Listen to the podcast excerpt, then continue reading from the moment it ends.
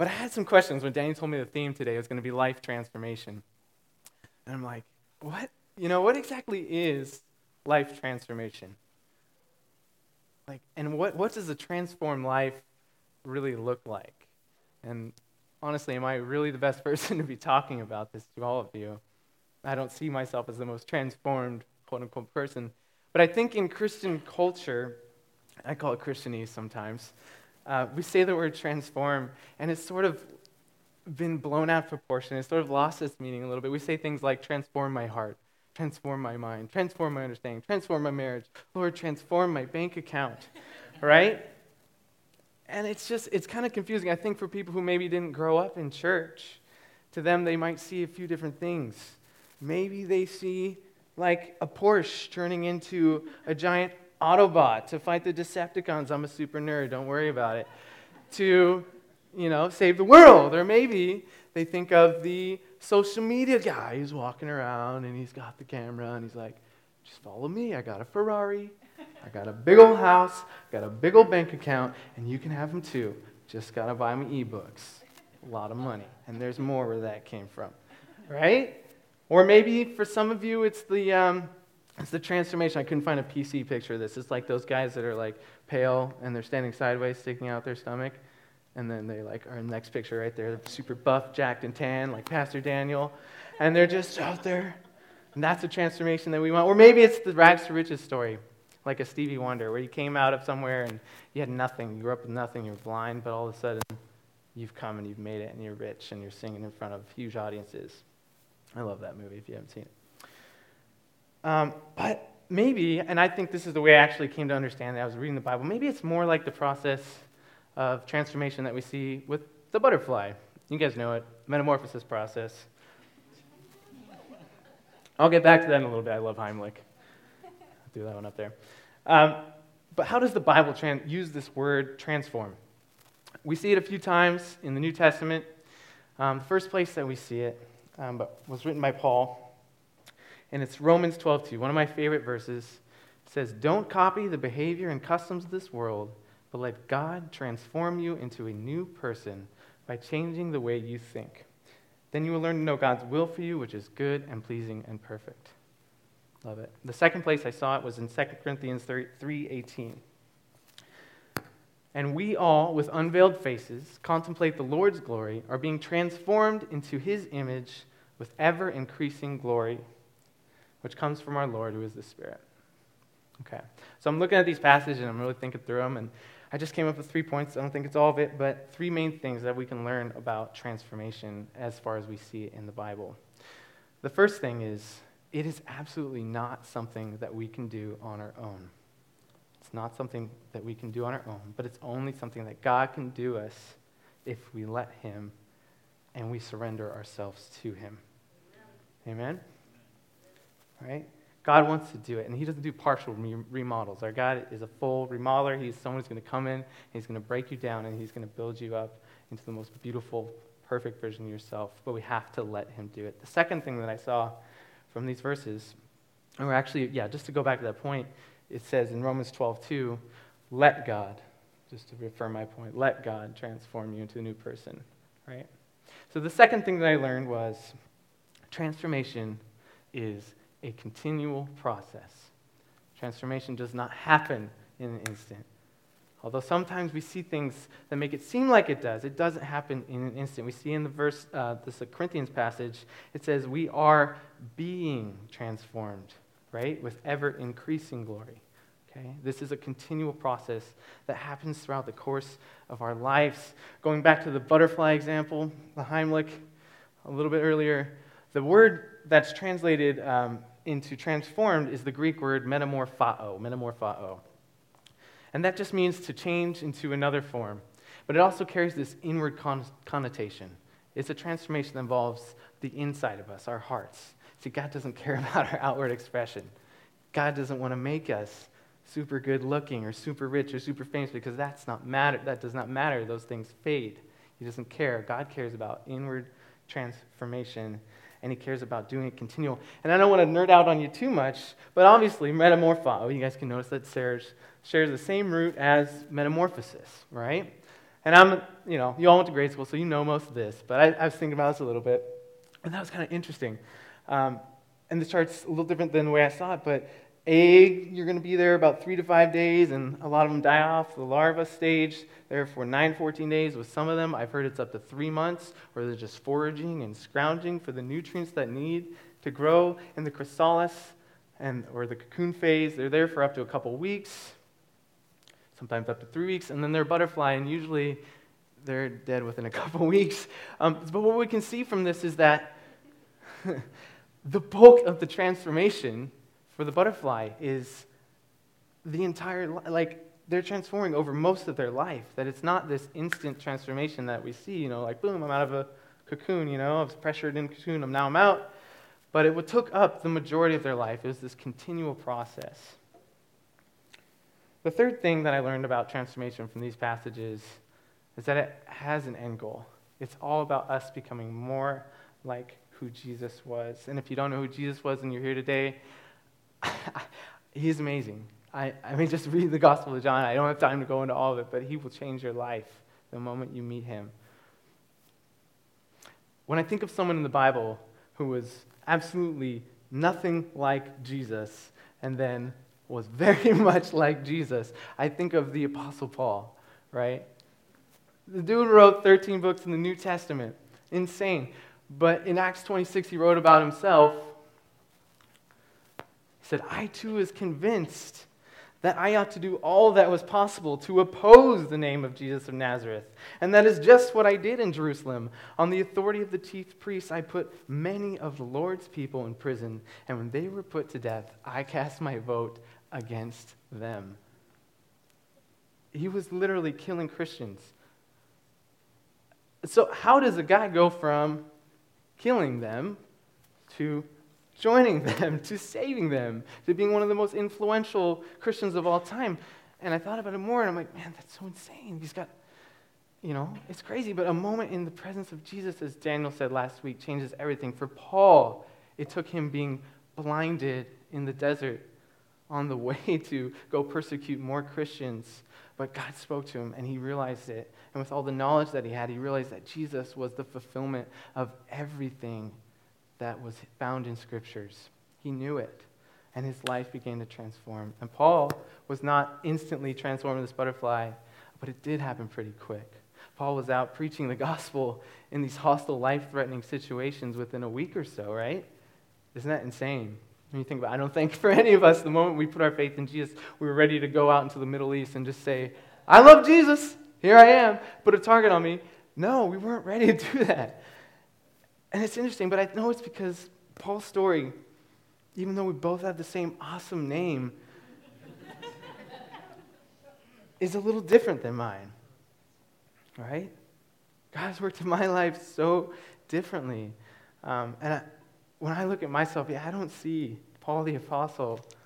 I don't. I see myself more as a, just a caterpillar, just kind of foraging and picking up the fallen leaves as as they're around me, just hoping to get a little something so I can grow and so I can be ready and, and I can grow from that.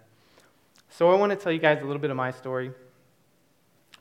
Um, and just how Jesus really just patiently and yet relentlessly pursued me, and how I constantly uh, denied uh, his strength and tried to rely on my own strength in my own life and how I just wanted to be the master of my own destiny. So I started out um, in my life. I started out. I was born in my life. It's amazing. Um, but I grew up in a Christian family. Uh, we had just so much love for each other. It was a great family. I got three sisters. One of them's over there with beautiful red hair. Um, and my father and my mother just loved the Lord. My dad's a worship pastor, still is. Um, so I grew up in the family, but like most pastors' kids, my faith was very much just, uh, it was monotonous. It was exactly what my parents told me I should believe, you know, and it never really sunk into my heart, I don't think. And so I began to live sort of a, sort of a double life. Like, yeah, I know all the scripture, I know the Bible. I was even baptized at 11 because I'm like, yeah, I'm totally going to do that, right? I sign right here, and then I don't have to go to that scary, scary place that I hear about. I don't want to go there. this is how it works, right? But slowly, that double life uh, consumed me. I, and like most boys, I just love baseball. Here's a cute picture of me. OG Giants fan. But I love baseball. That is where I found my joy. I had all my friends. I just, it was so fun. I was good at it. I was strong. And as I got older, I didn't grow. I just stayed super small. I was about 90 pounds my freshman year in high school. And uh, I'm out playing catch. So I had to work twice as hard. So I'm out playing catch, and my, I'm just like training, practicing. Oh, not yet. Hold on. We'll get there. Oh, gosh. Okay. So I'm out playing basketball and I'm eh, baseball, and my buddy hits fly ball, and I run, and I'm ready, and I'm, and I'm going, and I dive, and I just hit the grass wrong, and I look down, and my wrist is a Z. I mean, it is out. I broke it so bad. And I, was so confused. I was like, ah, what am I going to do? Little did I know it, that break was just the right way that I wouldn't be able to swing a baseball bat for the next 10 years. That was it. My strength, my identity, my friends, everything was seen to me was gone. I was having a little struggles at home. And that double life I was leading, I didn't have a community that I needed to fall back into. And but I'm like, all right, I'm about 100 pounds soaking wet. What could I do? Ah, I'm going to wrestle. There you go. You can throw that one up there. so I became a wrestler. This is actually my senior year. I was tiny my freshman year. Uh, but I was like, this is it. I'm strong. I can be good at this. This can be where I find my identity, where I find my strength, where I can really grow and just be the person and find the joy that I need to be. And so I wrestled, and I did. I did pretty good. I watched YouTube video after YouTube video, and I was training and, and getting after it. And my junior year rolls around, I'm like, I'm ready, I'm ready, I'm ready. Two thirds into the season, I won a couple matches. I wasn't very good, but I was captain at Homestead High School. That is not an accomplishment. but I two thirds into the season, I just during practice, snap, I broke my wrist again. I broke my wrist again, and I'm just frustrated. And this is my junior year in high school, and like, man, I put everything into this. What's going on? Like, and I'm just, I look back in my house, my home, and my family's struggling. My dad's facing some depression. My sister's going through some really tough stuff, and I saw them praying. I'm like, God's not answering their prayers. He's not doing anything for them. They're struggling. I don't really want any of that. I don't know if I believe in that. None of my friends believe in that. It's crazy.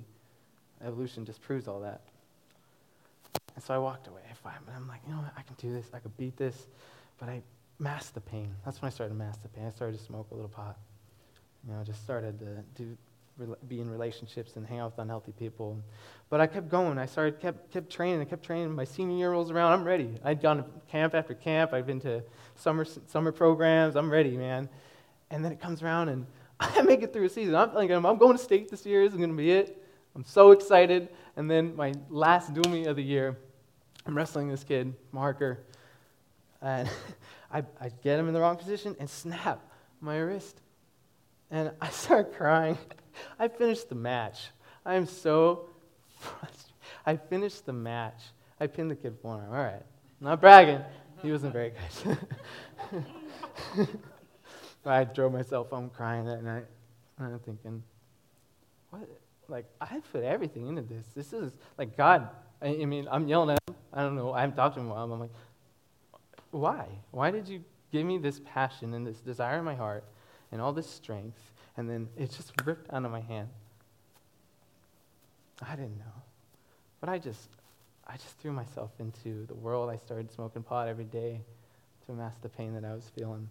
I just started hanging out with the wrong types of people. I got into relationships that were unhealthy. And then, so I go to college, and I, am kind of healing up a little bit. Wrist is finally good. I had that fourth or fifth surgery. I don't remember at this point. Uh, everyone remembers me from high school having a cast on my arm. Um, and then I'm in, I'm in college, and I coach my wrestling wrestling team for a year, and I'm, I'm I enrolled at West Valley College. I'm like, I'm, I'm going to do this. I'm going to try wrestling one more time. One more time.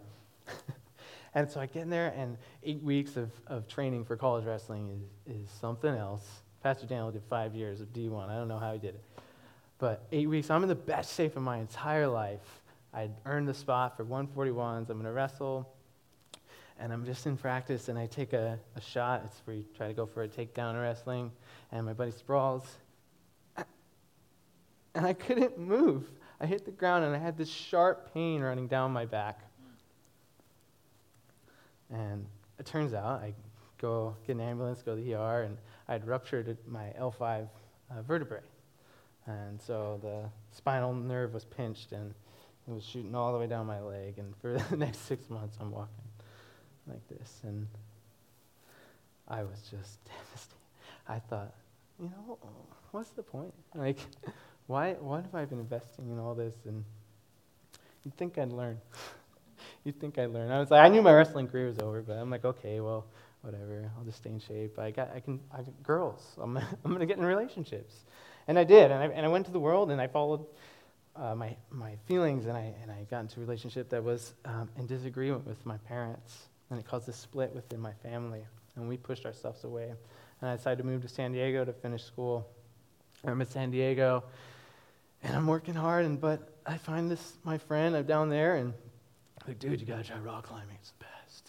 So I'm like, okay, all right, man. I don't know what you're talking about. You're running on rocks or what is that?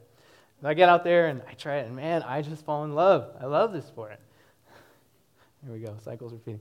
But I, I was good at it. And I'm like, man, I'm going to be good at this. I, I'm light, I'm lean, I'm pretty strong from wrestling. This is the thing. This is where I can find my strength. This is where I can really be somebody, where I can prove myself, where I can just grow and show the world. I don't know what I'm thinking. but it just never filled me up. And I kept doing it. And though I didn't get injured this time, I started to feel this emptiness in my heart. This emptiness in my heart that I couldn't quite describe that just started to fill me up and I didn't know. And then it turned into anger. It turned into isolation. I broke up with my girlfriend. I moved away from roommates, and I was hanging out with people that didn't really care about me. And, you know, I'm out there and I'm just feeling done. But I keep going, and I'm like, maybe if I just throw myself into work and get my degree, I'll just finish and I'll work. Um, so I do that. I finish, and but then I'm in. I graduate, and I'm working at this startup, and I ate the wrong fish tacos. I ate the wrong fish tacos, and I got so sick. I got so sick for two days I couldn't move, and I called my roommate. He's in the other room, but I couldn't move, so I'm like, I, I gotta go to the ER, man. I cannot. Like, I don't know. I don't know what happened. So I go to the ER, and I am just physically depleted, just done and they put me in IV, but I'm laying there. I can't even move to go to the bathroom. I've never felt so weak in my entire life, and I just remember hearing, hearing God just, I didn't hear anything audible, but just knocking. I'm like, what? And he's just like, are you ready? Like, are you ready? Are you ready let me take over for you? Are you ready, ready to let me be your strength? And I'm like, all right. and I prayed. And I, I just remember crying just pretty uncontrollably and like, what have I been doing? Where have I been investing all my strength? All these things, they just fail. All these things, they just seem to disappear. What have I been doing? And I asked him, forgive me. And then this slow, like, very slow process of transformation, I think, began. I think I was born this day for real. And I prayed. And God just began to change things in my life very, very slowly. But I had to realize that the pot was masking the pain that I was supposed to face in my life. That was making me content with things that I needed to grow in, that it was just not what was good for me. I realized that, that sexual intimacy was something that God didn't just create this regulation to repress us. It wasn't something that was just a legalistic thing, but it was actually something that God designed to be beautiful and to bring meaning to our marriage, our marriage lives. Something that can bring us together so beautifully. And God just began to gradually break me down and cut out the anger and all that stuff. But then He started to give me strength, right? He started to give me real true strength to say no, strength to say no to addiction, strength to say no to unhealthy relationships, strength to say no to uh, just anger and then thoughts. And gradually, it was an inside transformation in my life where I had the strength to turn around and fight the things that were bringing me down. And I had to surrender. Amen? Because God calls us to that surrender. It's amazing. And ultimately, God prepared me, even though I would get rejected a couple times, to become the husband that, that my wife needed me, me to be. Here's a picture of us. we got married a little over a year ago. Um, and it's been the biggest blessing ever. And she is such an amazing and key part in my transformation every day helping me to become a better man. But I would not have been ready for her. I would not have been ready for her if I didn't go through all that.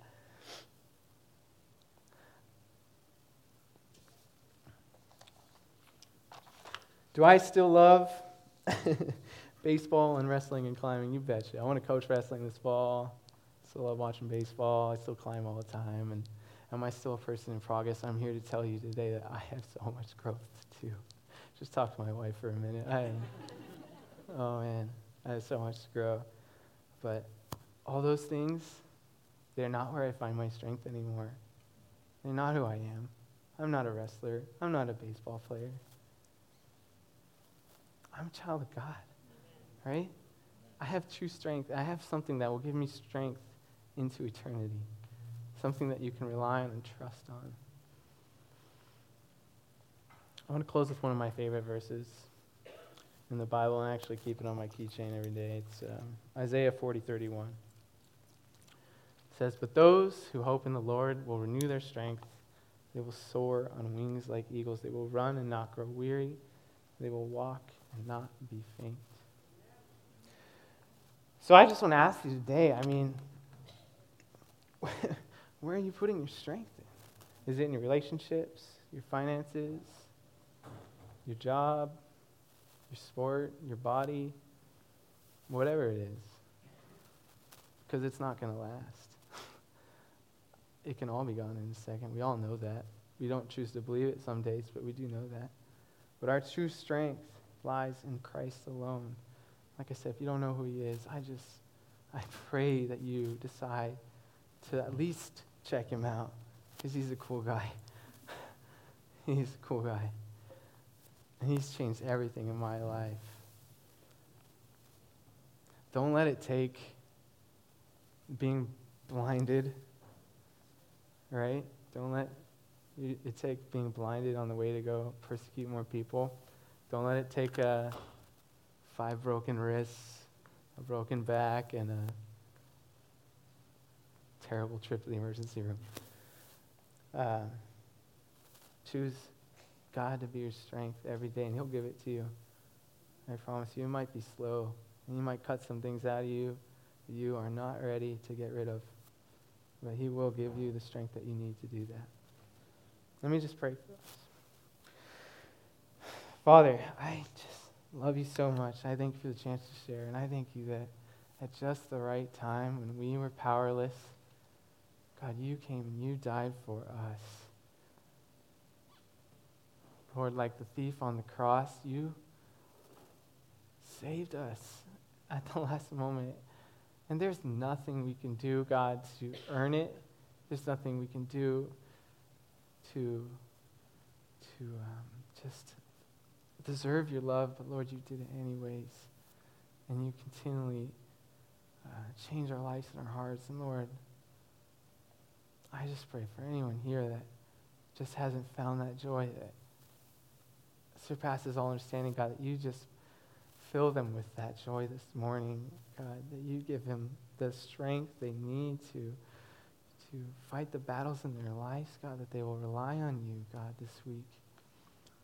Lord, I'm just so grateful for, for all these lives. And um, yeah, I just, I'm so amazed at how you work in each and every one of our stories. And will you continue to push us out into the world to share the love that, that you offer. In Jesus' name we pray.